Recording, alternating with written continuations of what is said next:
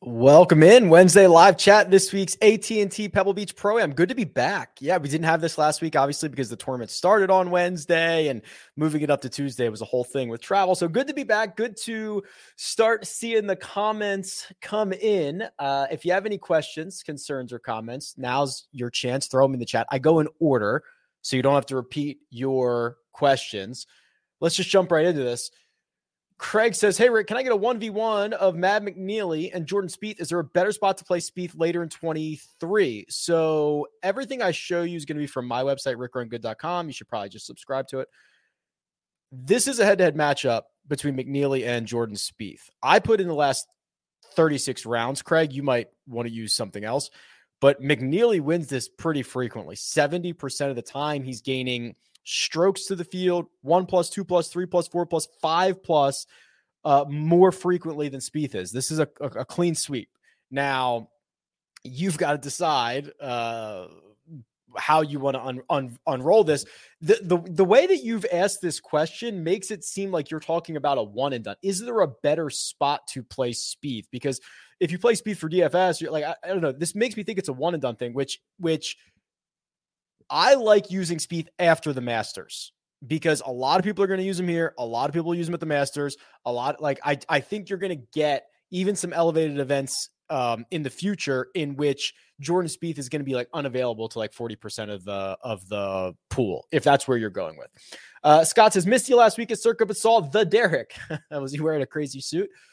Shoot for 5 out of 6 and a 6K punt due to a Saturday cut. Yeah, so I think in general for these events that have 54-hole cuts where you're only missing out on one round of fantasy points, I generally tend to take on a little more risk down there at the bottom. And especially an event like three-course rotations are perfect for that because it's just volatile in nature anyway. And then you get the guaranteed third round. So yeah, I do take on a little bit more risk. Thoughts on Justin Suh and Joseph Bramlett? Also hope to meet you at the Waste Management. Yep. So, I mean, I'll be there all week. So I imagine, if you go to the CBS stage, which is supposed to be by the driving range, I'm sure you'll see me there. We will be doing like hits like every 90 minutes. That's where I'll be. Joseph Bramlett's pretty interesting.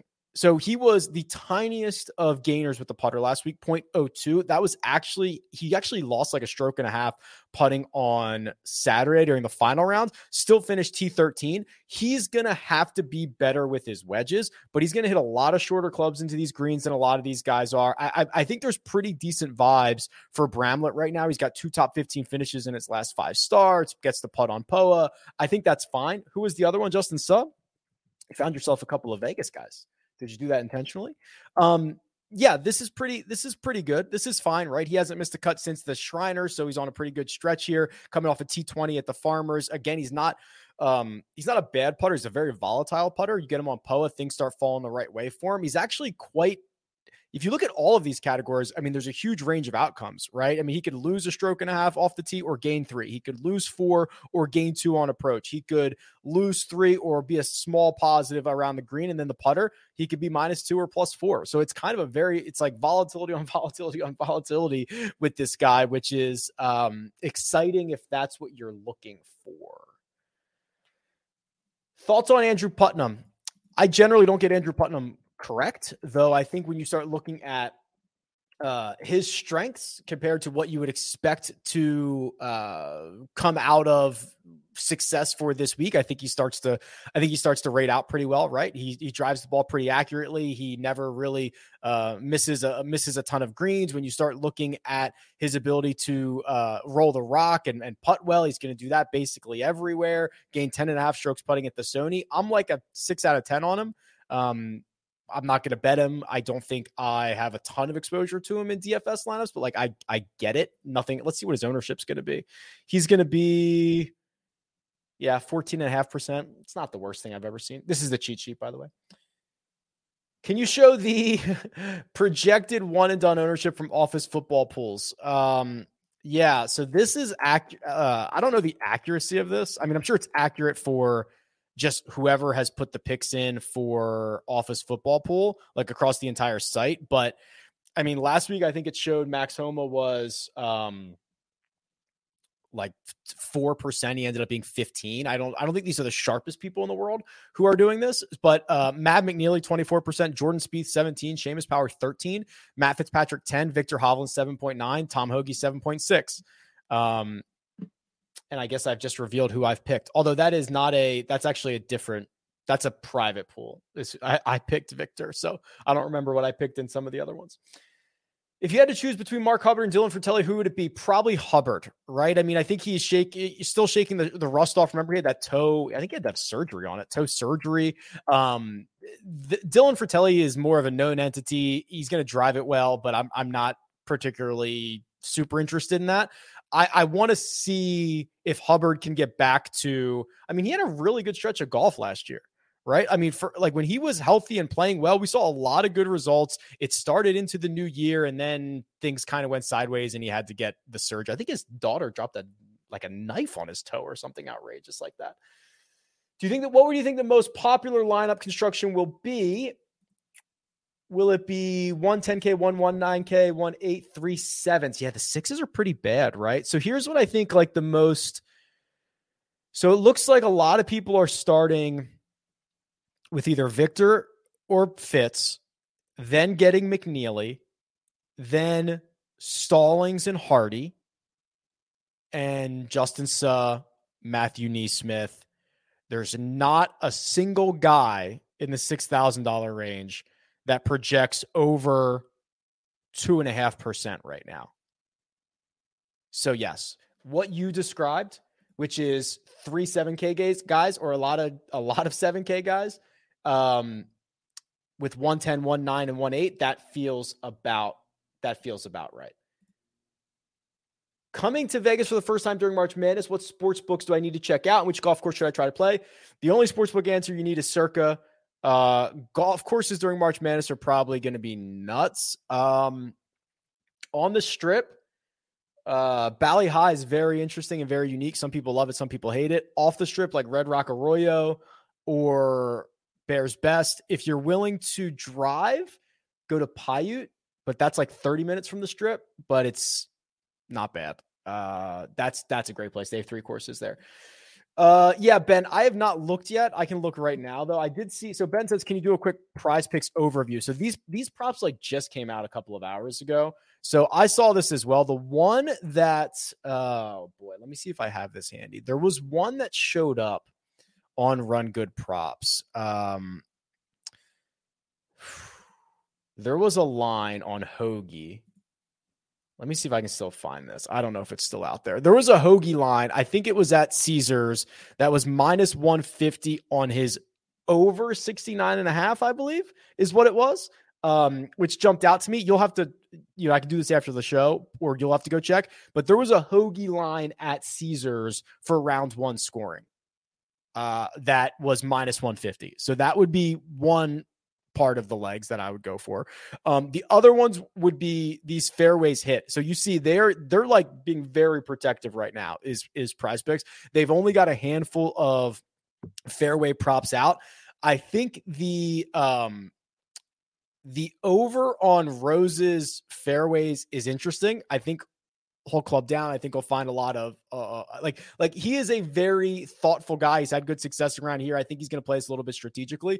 Those are the two that jumped out, but I have not done a full deep dive. I'll look at it after we get off the show. If you want to use the code Rick over at Prize Picks, it'll get you a deposit match. Somebody go find me that Caesars line on Tom Hoge. We'll figure out what it is. Can you do a deep dive on Nick Hardy? He was a breakout candidate in the top left quadrant. Yeah, there you go. That's all we need to know. Yeah, he's a very good approach player. So I do worry about what his upside is, right? So you can see he is an elite iron player, or at least statistically has been this season. Plus 3.5, plus 7, plus 2, plus 1, plus 5, plus 3. Boom. It's awesome. Still can't break through. Well, I guess that's not true. He had a T5 to Sanderson Farms. He had a couple of top 25 finishes. But like you'd think that these approach numbers would provide some better results, but the short game is horrible. The short game is really, really bad. Now, you could look at this a couple of ways. You can say these are really tiny greens, and a guy who gains a ton of strokes on approach, if he hits these greens more frequently than everybody else, he's not going to have to lose 3 strokes around the green. Or you could say, well, if everybody's missing them, it's a short game contest. I think it's more the former. And he's going to need to not lose two strokes putting. So I think it's a good, not great option to roll out Nick Hardy. I just think he's going to have to figure out something in the short game. The rest of it's splendid.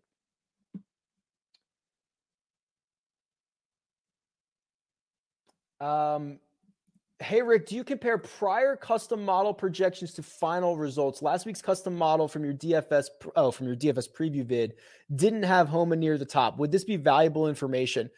Yeah.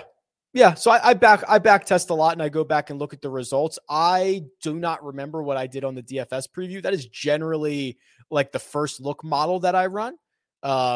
I probably ran a bunch more in the days after that. I definitely grew on him. I mean, I played him in all six of my one and dones, which is something that I rarely do.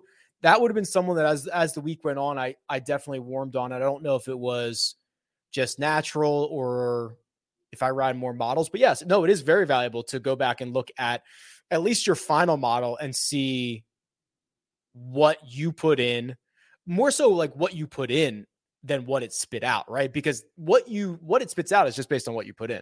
So what you like was what I put in valuable, or was that not valuable?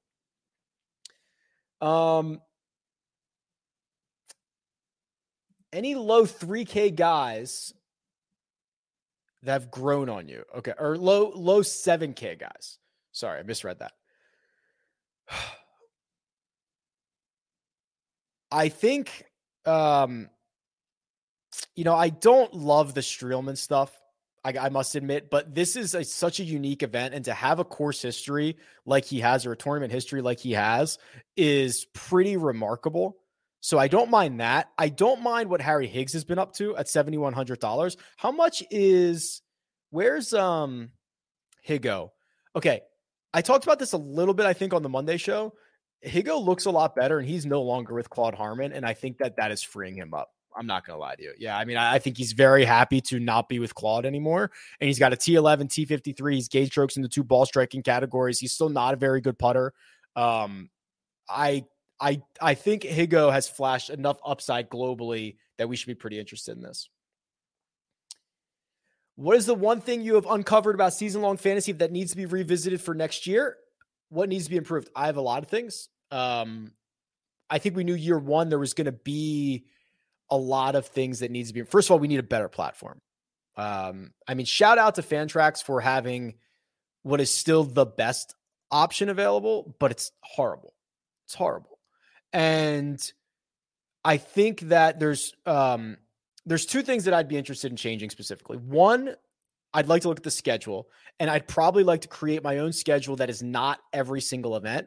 I would want to do like the elevated events plus a couple more. I want like 22 events or something like that instead of 34 or whatever it is. And I think that will make the drafts where the top players are more valuable, right? Like Rory, Rory still hasn't played, right?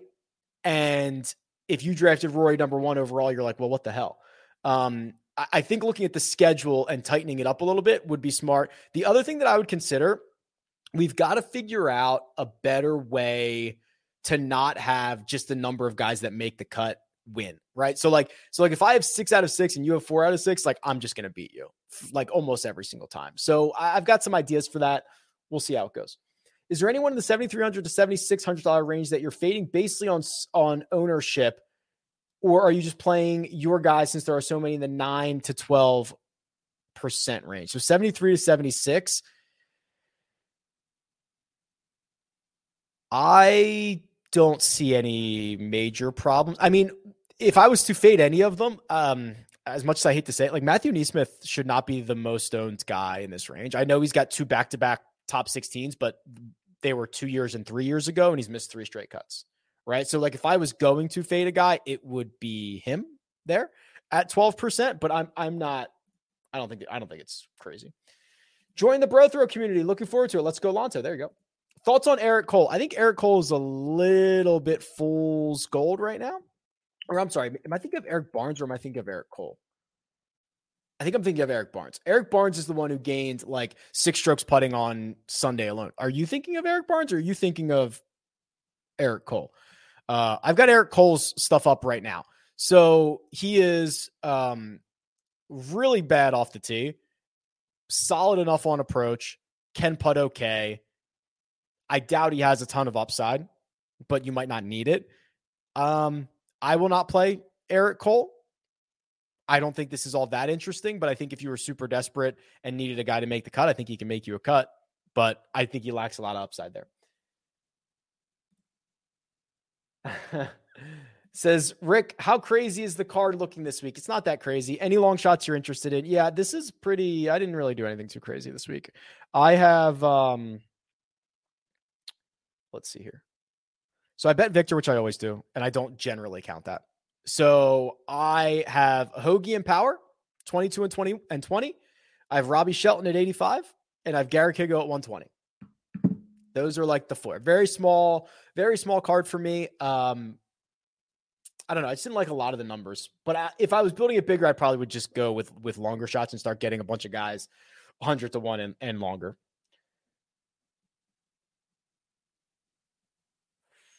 Yeah, I actually got concerned about this too, Simon. So Webb Simpson showed up in like all of my models as well, which is a little bit scary. And let's do a deeper dive. I mean, I know why he's showing up. He's showing up because this is a course that doesn't require distance. He's got a great pedigree. He is someone that should fit very well for this golf course, but we are pretty far removed from anything of substance from Webb. His last top 10, which, you know, it's kind of arbitrary, was the 2021 Wyndham. That's over a year ago. He had a T14 at the 2021 CJ Cup, which was 14 months ago. So we are pretty far removed from, I think, what we think Webb is, which is unfortunate, but I agree. It's depending on what you put in. He also showed up well for me as well. I will probably do stars and scrubs this week, Jay, which is the question because of the guaranteed third round, but that's just me. Here's the deep dive on Bo. Bo, I think, is getting a little bit of run because he finished third here last year. The results recently have not been as good. You know, he used to be, or I guess he still is, like sneaky long off the tee, but he still loses strokes off the tee, which is a little bit concerning. And the approach play has not been as sharp. Do we have enough stats for him on these little buckets? Yeah, we do. He is okay from 70. Oh no, he's great from 75 to 100. He's not very good from like 50 to 125. So that's probably just lack of sample size there. Let's actually go back to last year and see. Yeah, he's generally not a super strong wedge player, 184th from 50 to 125 yards in a much larger sample size. So that one for this year is probably just a handful of shots. So as much as I love Bo, this does not feel great. Lost 2 strokes putting in each of his last two. I don't love that. Chris says, oh, Sam Stevens is a cut maker, right? Sorry, let me get to this one first because I watched Sam a little bit last week and I was pretty impressed by it. Oh no, he is not a cut maker. Why did I think he made all these cuts? He finished T13 last week, but it was on the back of probably, yes, definitely the best putting week of his career. Unlikely to see that again. He's missed the cut in 4 out of 7, a 67th at the American Express. No, this is pretty, I think it's time to sell high. Hey, Rick, can you give me 2 golfers that you think are a must-have in your lineups? Okay, well, let me pull up the cheat sheet real quick. So when I do this, I kind of think, you know, all things considered, right? Whether it's pricing or whether it is ownership or obviously based on their play. If Ben Griffin is actually going to be 9% owned, which is what we have him projected at right now, that's pretty good, right? This is probably one of the weakest fields he's going to be in. He's played well. He's ball striking it. At $8,600, that's fine. I also kind of think, I know it's kind of dirty to pay for $10,000 for Tom Hoge, but Tom Hoge is half the ownership of Victor Hovland, half the ownership of Matt Fitzpatrick. Tom Hoge is better now than he was last year. Nothing has changed on why he was such a good fit for Pebble last year, and all of that still exists.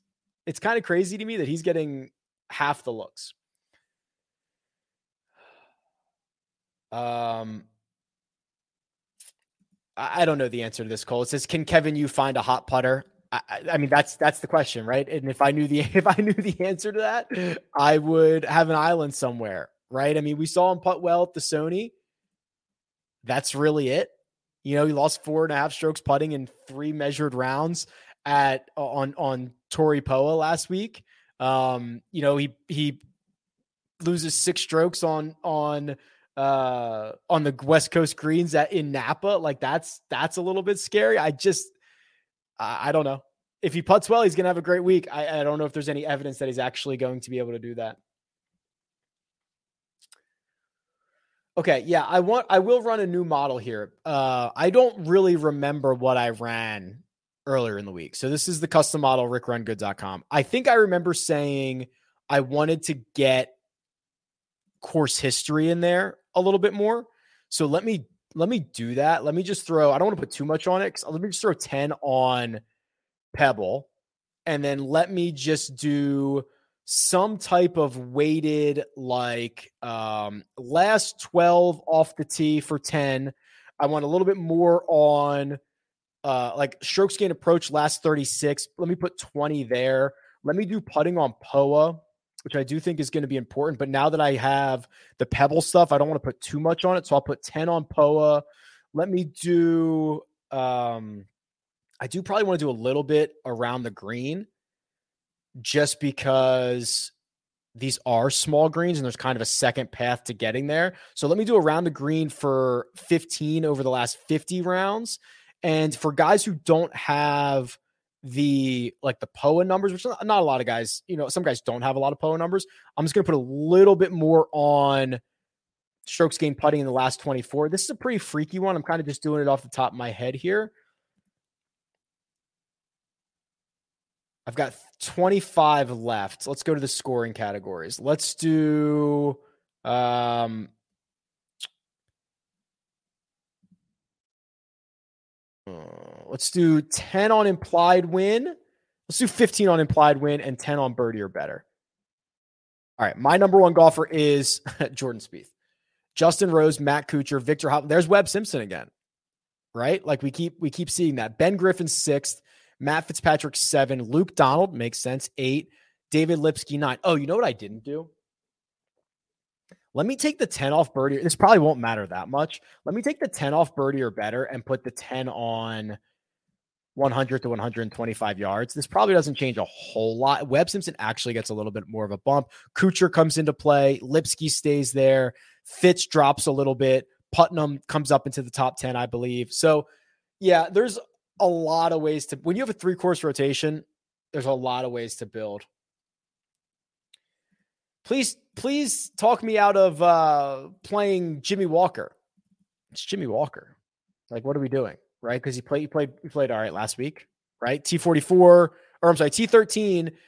I mean, like what? Like I know, like he's gonna burn us, right? But this is 1, 2, 3, 4, 5 straight missed cuts, and then he gains 4.5 strokes around the green and finishes T13. He gains 8 strokes in the short game. It's not gonna happen again. I do not believe you should be playing Jimmy Walker. A Sung Yul No deep dive. That's interesting.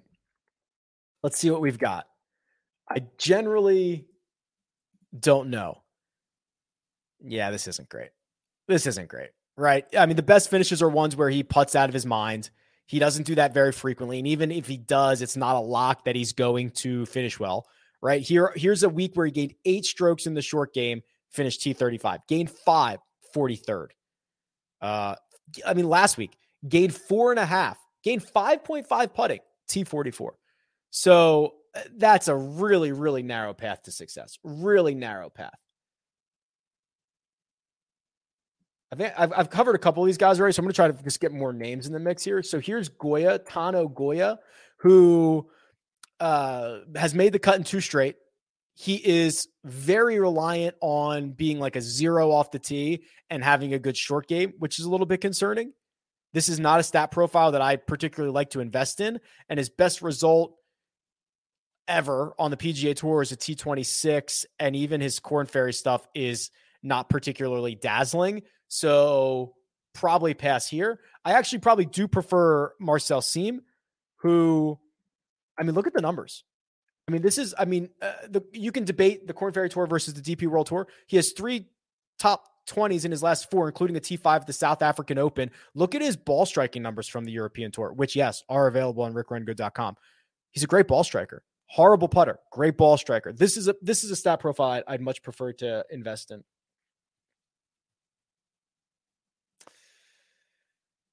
Favorite pick of the 10K guys. So that's Hoge, Fitzpatrick, Hovland, Spieth.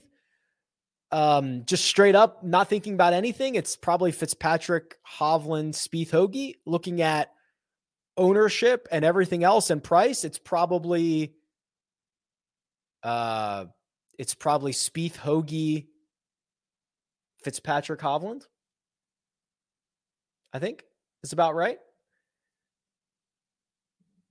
I can't believe 30 and 28% ownership for Fitz and Vic stinks. Can you please rate these vegetables in order of tastiness? Yam. Oh, this is an overseas word. Aubergine. We call that something different here, I think. Is that an eggplant? It's something, I'm pretty sure that's something different here. Sprouts. I've never had any of these. I'm interested in your site. Can you explain the Who's Hot you showed earlier this week? Is it 36 weeks versus 24? Oh, okay. Yeah. So you're talking about this. This is the trends tool. So it looks at everybody's 100 round baseline, and then you choose the time that you want to look at, and it compares everybody to their 100 round baseline. So the way to read this is, over the last 24 rounds, Garrett Higgo is basically a stroke better per round than his own 100 round baseline. And he's doing it in very good ways. Tee to green, not that much better in the short game categories. I'm telling you, Higgo's like, do I think Higgo's live to win this week? Kind of. I mean, I bet him at 120-1. So I think he's at least going to win this 1.5% of the time, something like that. Jay-Z's back. Hove's back in the game. Tell me whether you think Damon or Kuchar are better for one and done this week. I'm Rick Run Good for life, suckas. Yeah, thanks, Jay. Appreciate you. I think it's actually Kuchar, and I'm not a Kuchar guy. So that probably means a lot. Scott Stallings in one and done. I think you are scraping the bottom of the barrel. You don't need. So the good thing is it's a top heavy board, three guys, Spieth. You have to decide, do I want to play Spieth, Victor, or Fitzpatrick? If I do not want to play them, you probably don't have to go any further than Seamus Power or Tom Hoge, right? If you want to get a little bit freaky, I think you could go to, McNealy, but he's going to be super popular. If you wanted to get a little bit freaky, Kuchar, McCarthy, Mitchell. I think if you're going to Scott Stallings, you're too far down the list. Odds you'll be at the Travelers, pretty unlikely. Obviously, Phoenix, Riv, Memphis, I think. Hoping the majors, maybe the Ryder Cup. Fingers crossed on that one. Looking at one and done, last week I used McNealy. Who would you play between Hoge, Putnam, Mitchell, McCarthy? I would play Hoge. How did Sam Ryder? I'd have to go back and look. How did Sam Ryder project in your final custom model? I'd have to go back and look. If you were hypothetically in first place in the season-long run and done, who would you pick? Asking for a friend. If I was in, I would probably take Victor. Yeah, I think I like the idea of hanging on to Spieth just through the Masters. I like the idea of holding Fitzpatrick for a while. When you get to a major, are you going to play Victor? When you get to an elevated event, are you going to play Victor? Maybe, maybe not. I don't know. They're going to be super stacked. We don't know how they're going to be this year, but are you going to get a situation where he's like 11-1, 10-1? Probably not. I think you play Victor here. Strokes gained putting is the most volatile of strokes gained statistics. Are there underlying issues with the statistic, and should we be looking at putting some different way? There are underlying issues with every stat across all sports. So don't get me wrong. Strokes gained putting, strokes gained in general, is a very, very good system, a system that is much better than what we used to have, fairways and greens and number of putts. But of course there are flaws. Flaws with strokes gained putting are that every 8-footer is treated exactly the same. You know, we don't know if it's early in the morning, uphill 8-footer on Bermuda, or if it is a late afternoon downhill double breaking 8-footer on Po, right? Like, it doesn't know the difference. But over time, all of that stuff equals out for everybody, right? When you start looking at smaller sample size, yes, it can be very, very noisy. The other problem is, and this is a problem for all the strokes gain stats, is we don't know the golfer's intent.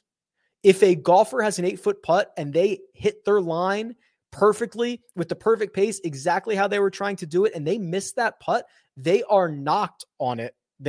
It's a negative, right? Or you get hurt on that in your stats, but he did exactly what he wanted. It's why Matt Fitzpatrick keeps his own stats and he marks it what his target was or what his intent was. So yes, I think once you start getting past sample size issues, it is way better than a lot of other things, but there are issues with every single stat. Do you include randomness when you run a custom model on your site? Yes. I'm not naive enough to think, let me get myself out of the way, because you can do randomness down here in the bottom left-hand corner, that that I've chosen the perfect key stats and that I'm the smartest guy in the world. I would prefer to say, have a little randomness to it, right? That introduces a lot of things that I'm not thinking about. I'm my own echo chamber. So yes, I absolutely include randomness. A randomness of 10 would be 10% in either direction. So if the value is 100, it'll put it somewhere between 90 and 110 every single time it runs a lineup. So it gives you a little bit of randomness. So this is actually Hoagie is the pivot, right? So we were kind of looking at this earlier. Hoagie coming in at about 15% projected ownership, which is the lowest of anybody in the 10K range. So he is actually the pivot. Hey, Rick, how transferable is this data to other sites? Well, for the most part, very, right? I mean, if you're just looking at a golfer profile, like the stats and how good a golfer is does not change, right? That is all like PGA Tour stats or European Tour stats, like that is all there. Obviously, the scoring is a little bit different, but for the most part, every site is going to reward birdies more than they are a birdie and a bogey more than they are going to reward two pars, right? Like that's generally pretty standard. And then the pricing will be a little bit different, but 95% of the site is fine for every single site. Austin Cook is popping for me. Oh boy. Any reason why that might be? Great question. I don't know. I assume you made a model. Well, I mean, his approach play recently has been fine. I assume you made a model that, I mean, this actually isn't the worst thing I've ever seen. He's got a couple of like T27s. The approach play's fine. Let's look at his season stuff. He's more accurate than most. I mean, yeah, if you go like accuracy over distance and second shot and a little bit of putting, yeah, I mean, I could see this. I want to see, I haven't shown this yet on the show, which is, let me see if we can find like what's Austin Cook's strokes gain distribution. Yeah, this actually isn't bad. You know, he gains to the field 55% of the time, but he gains one or more 38% of the time. He gains five or more 5% of the time, which is a lot more than probably some of these other guys in the $6,000 range. You can see like Augusto Nunez, you know, has yet, or at least in his last 36, has not gained 5 strokes in a single round. Austin Cook's done it. That's actually not too bad. Yeah, that's not horrible. How would you play the showdown slate? I would use this. This to me is like my favorite showdown tool, because what do you need in showdown? You need high upside. You need volatility. You need someone to go gain 5, 6, or 7 strokes to the field. And this shows you how often a golfer does that. This is basically a ceiling tool. I call this strokes gain distribution. I could call it ceiling and floor. So Will Gordon, who only gains strokes 58% of the time, but gains 4 or more at 19%, the highest rate, and 5 or more at 11%, the second highest rate. That's really good. Andrew Putnam kind of has both going in his last 36, high ceiling, high floor. But you'll see the low floor guys can also be the high ceiling guys. Higgo, Higgs, Kisner, right? Volatility. That's what you want. Go get them. Do you think there's not enough emphasis placed purely on DK scoring? Yes, I agree with that statement. a lot of times when I do the model, I'll just do like fantasy points or fantasy points gained. And I'll say out loud, like, we're playing a fantasy point game. I say that a lot. I've answered some of these, so I am going to skip some of these questions here. I don't think you need Denny's fine. Denny's like the third tier of one and done guys I would take, right? I think it's fine. This says, I think he's decent on POA. Yeah, I mean, he's just the best putter in the world, maybe. Second, maybe he's the second best now. Hey, Rick, what deep sleeper is the best bet just to make the cut? Well, I went with Higgo, but if we want to look at this like statistically, so what are we calling a deep sleeper? Let's do this. Let's say to make the cut, you're gonna have to gain strokes on the field each day. So let's find like a $6,000, the first $6,000 golfer with the highest rate of gaining strokes to the field. Cam Percy is the answer. Over the last 36 rounds, he gained strokes to the field 63% of the time. That is the best rate of anybody in the 6K range. Paul Haley Dos, the second, would be next. Doc Redman actually back up here. Henrik Norlander, Ryan Armour. Those would be the top five. If you want to go a little bit like, hey, I don't want to cut it that close. Let's go for somebody who gains one or more strokes per round. The first 6K guy that we see, Paul Haley. Then Ben Martin. Ben Martin doesn't have much upside, but that's not what you're asking me. And then Cam Percy again.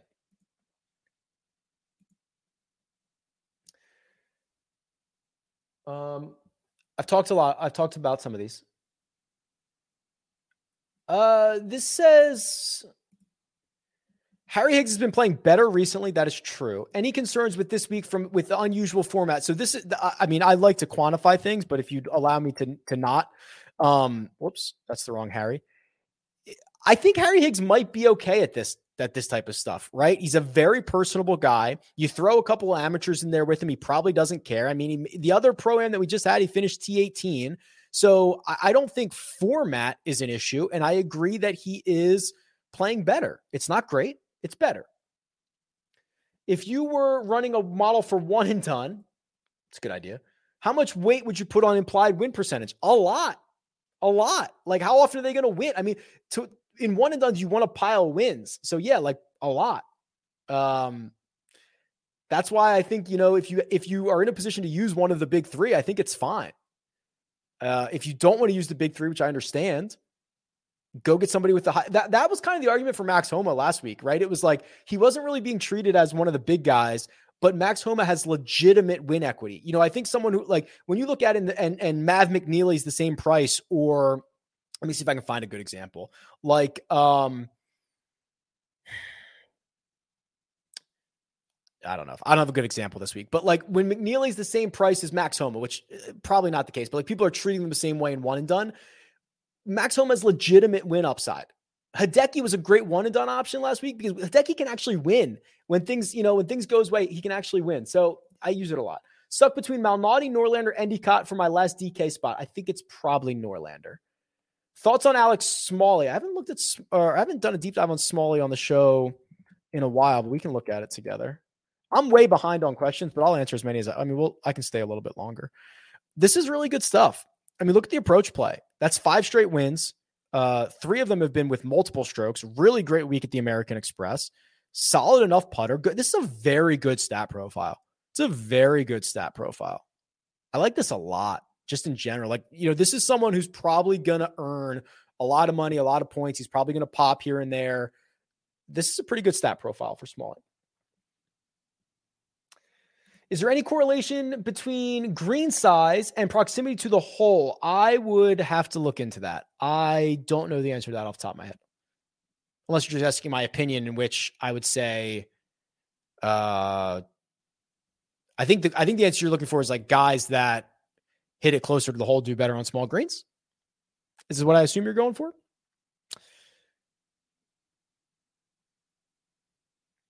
Some similar names, so I'm going to keep going here. I think I have this, right? Small greens.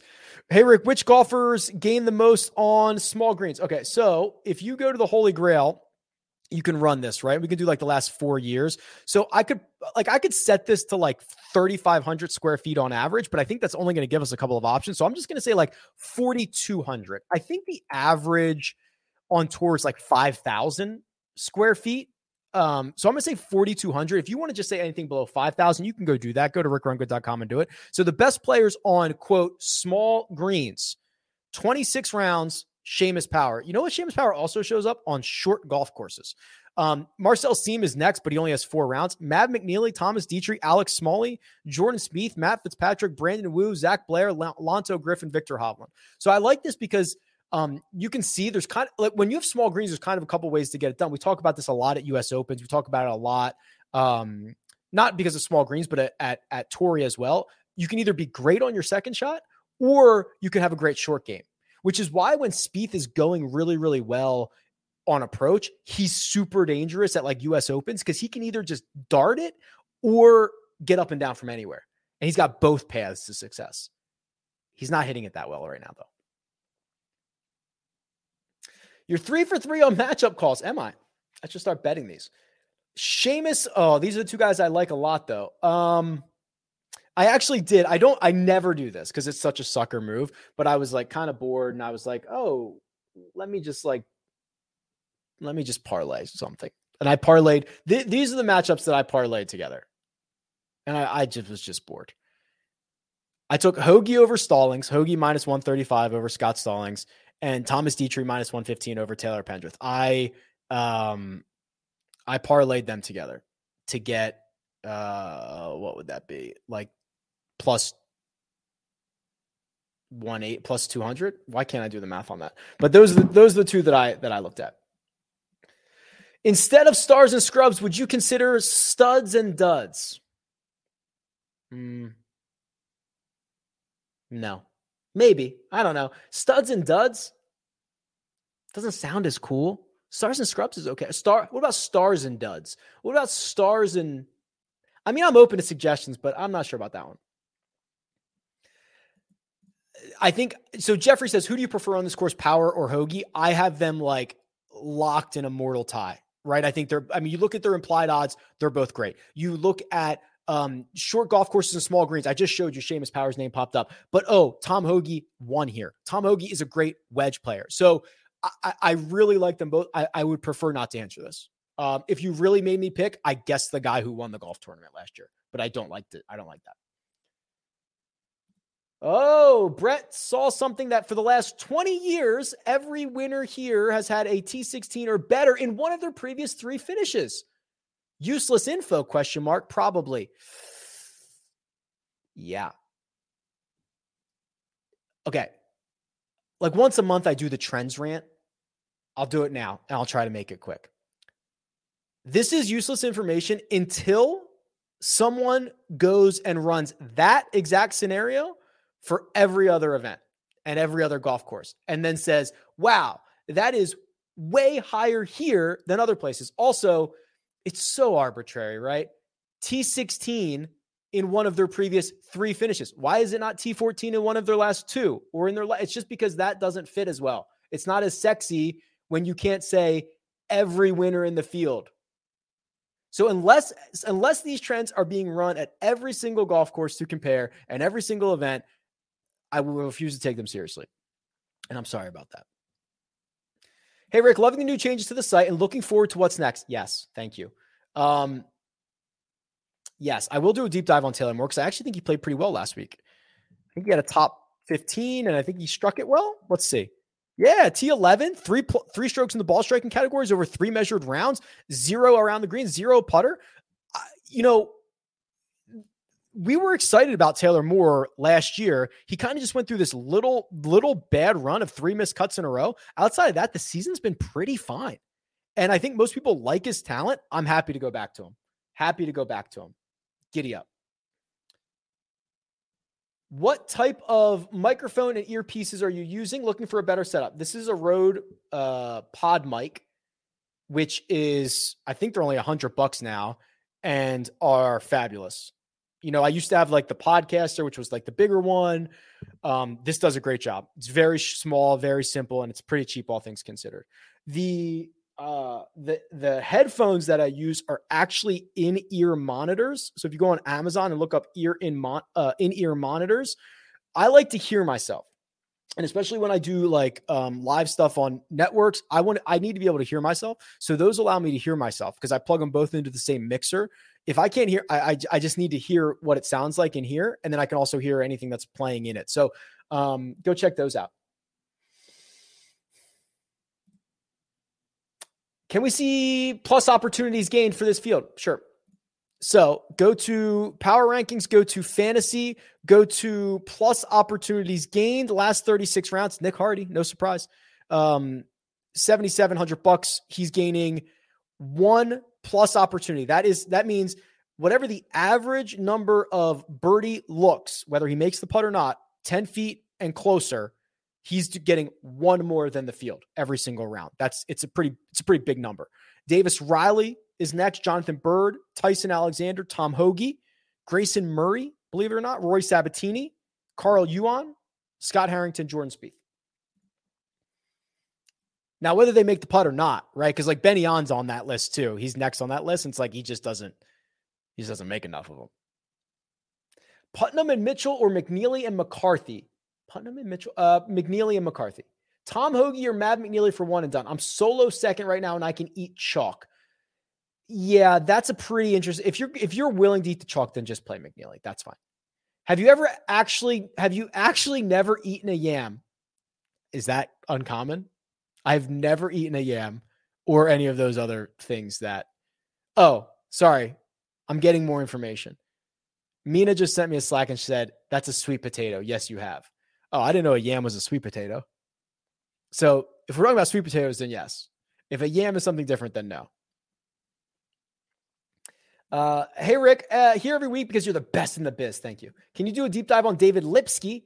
Looks good in my model. Yeah. Okay. So he went through that stretch too, where it was like a lot of struggles, but talented Korn Ferry coming up from the Korn Ferry. And let's see what he's done recently. Yeah, it's fine. What's wrong with this? He WDs the RSM and he missed the cut at the American Express, but otherwise T4 at Sony, T22 in Houston, T10 at Mayakoba, a couple of made cuts before that. This is fine. It's going to be a very weak field. He's going to be licking his chops. Yeah, this is okay. Don't worry. Don't worry too much.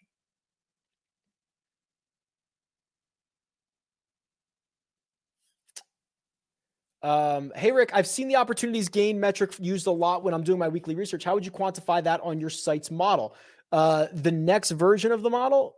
So I have a lot of more stats that are going to be added to it. Opportunities and plus opportunities will be there, plus like a lot of other stuff. So give me like, hopefully like 2 weeks. It's been, there's a lot that goes into that model, but I'll get it up to you. Answer these. I love the people that like, and DL, I hope I say this lovingly. The people who know the right questions to answer to see the stuff that's behind the paywall for free, it's like so good. So he said, hey, can you just flash your graph showing good ball striking and then lucky and unlucky putting baselines? Yeah, here you go. Sure. Why not? Right. So you want guys in the upper left-hand quadrant of this, guys that are hitting it well, but getting unlucky with the putter. Hovland, Eric Cole, Brandon Matthews, Dylan Wu. And this is relative to them, right? So like Brandon Matthews, like unlucky putting might still be him just losing like a stroke per round, right? Instead of losing two. So Nick Hardy's up here, Alex Smalley. The Alex Smalley stuff's really growing on me as the week goes on. That was a really good stat profile. He's in the upper left-hand quadrant. Look where Garrett Higgo's at, right? He's not in the perfect quadrant, but he is getting there, right? And it's a pretty big outlier in terms of how he's hitting it relative to his own baseline. So yeah, these are the guys that I think have some pop ability relative to themselves. Eric Cole's not going to win this golf tournament, but if Eric Cole finished T19, that would be a pop relative to himself. So that's how you read that. Very good question. All good. I forgot to save it earlier, John.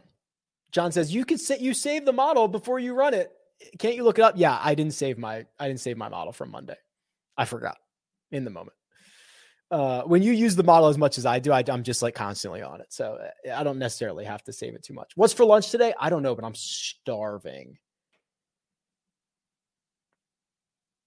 Ooh. This is really deep down the board. 6,400 or below dart throws. Okay. My gut Oh, there was somebody at like 6,100 that I was like, he's not that bad. Who was it? Was it Wesley? No. Who was down here that I was like, oh, he's not. Oh, 6,300 Scott Brown was the one that I was thinking of. He made the cut last week. It wasn't pretty. He made the cut last week. He withdrew after making the cut at this Korn Ferry event so that he could play the Farmers, right? So that was, they were running Sunday to Wednesday. Farmers was running Wednesday to Saturday. So he makes the cut. He realizes he's in the field for the Farmers. He withdraws. So he's actually playing better than this indicates. He had gained 2.5 strokes to the field. Then he makes the cut to Farmers. It wasn't pretty on the weekend, but makes the cut. So I would actually say he's made like 4 out of his last 5 cuts. And I do think there's a little bit of like savvy vet experience that when you play an event like Pebble Beach, where it's going to be slow and there's going to be a 3/4 rotation, that it comes in handy. And I'm not saying like he has a lot of great experience around here. I think he's got a couple of top 30s, but I think there's like a savvy vet side of these events that he could be valuable in. Can we play EVR to be early? That's interesting. Let's look at the numbers, because I know he had a good start at the Amex. It's pretty good. I mean, he gained more in the short game than he did in the ball striking, which is a little bit worrisome, but I agree that he is getting better. So yes, you'd be early. I think that if he finished T19, you'd be very, very happy. A little bit reliant on the short game for my taste, but it's getting better. 4.7 in the ball striking categories. The American Express is great. No problem there.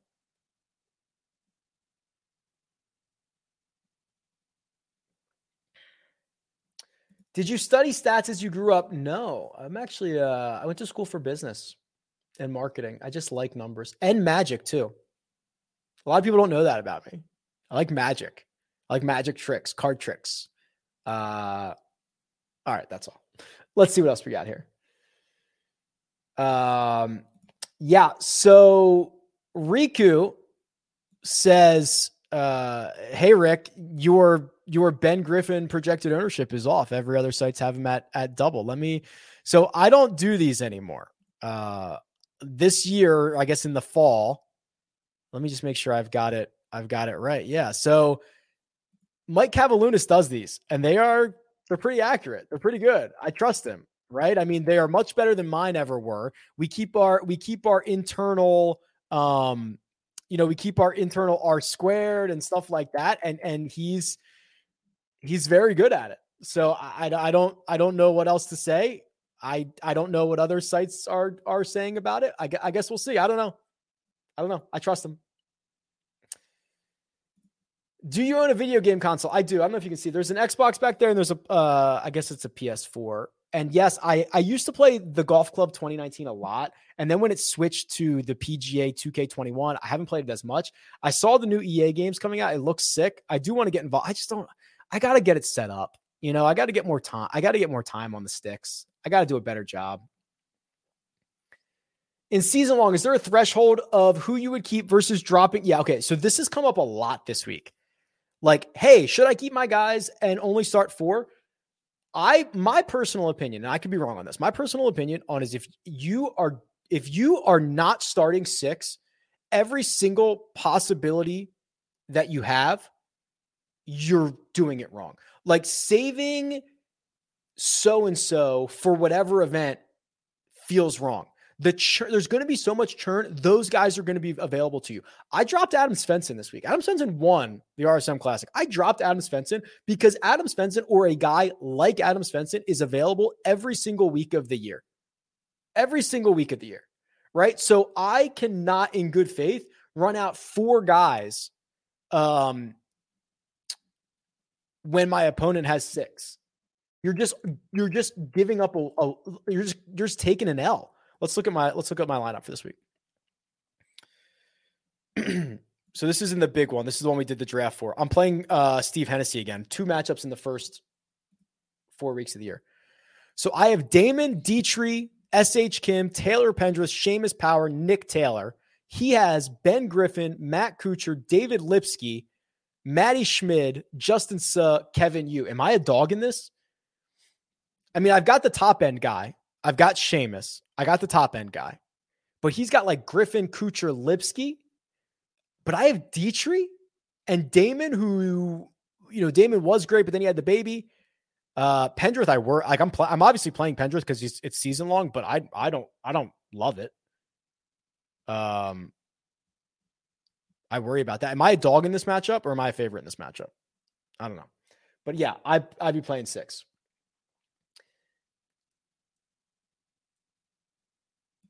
I like Norman more than I like Werbelow. Norman can freaking stripe the ball. Question about Bads. Aaron Baddeley. We talked about him a lot. It said I haven't heard much talking about, maybe not this week, but he's playing better. I don't remember what he did in his most recent start. Oh, he missed the cut. He missed the cut, but he gained half a stroke to the field. That's an unlucky missed cut in a course rotation. So yeah, go right back to him. He's been playing a lot better. A couple of top tens this season. One missed cut that shouldn't have been, and one that he missed on the number. That's fine. Damn, we got to see a magic trick, boss. All right. I need a real sneaky pick for one and done. How about Lonto? All right. I think I answered the rest of these. Let me think. What else we need to do here? We did one and done. I've revealed my bets. Talked about ownership. The Jock Market Power Hour is tonight. Jock Market's adding a lot of new things to their game, like pick'ems, and they already have Stock Market DFS, and they're like doing a crazy good job. Go to the link in the description. Use the code Rick and sign up. Join us for that tonight. That'll be cool. I'm trying to think what else there might be. I don't know. I appreciate you guys for tuning in. It's really crazy. I'm excited to get out to Phoenix and do a lot of stuff with CBS. We're going to have a stage set up.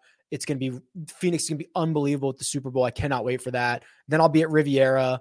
So stoked to see you guys out there. Ran into some peeps for Farmers, which is always fun. Good seeing you out there. But yeah, I guess that's it. I'm going to go eat lunch now. I appreciate everybody, and I'll talk to you guys soon.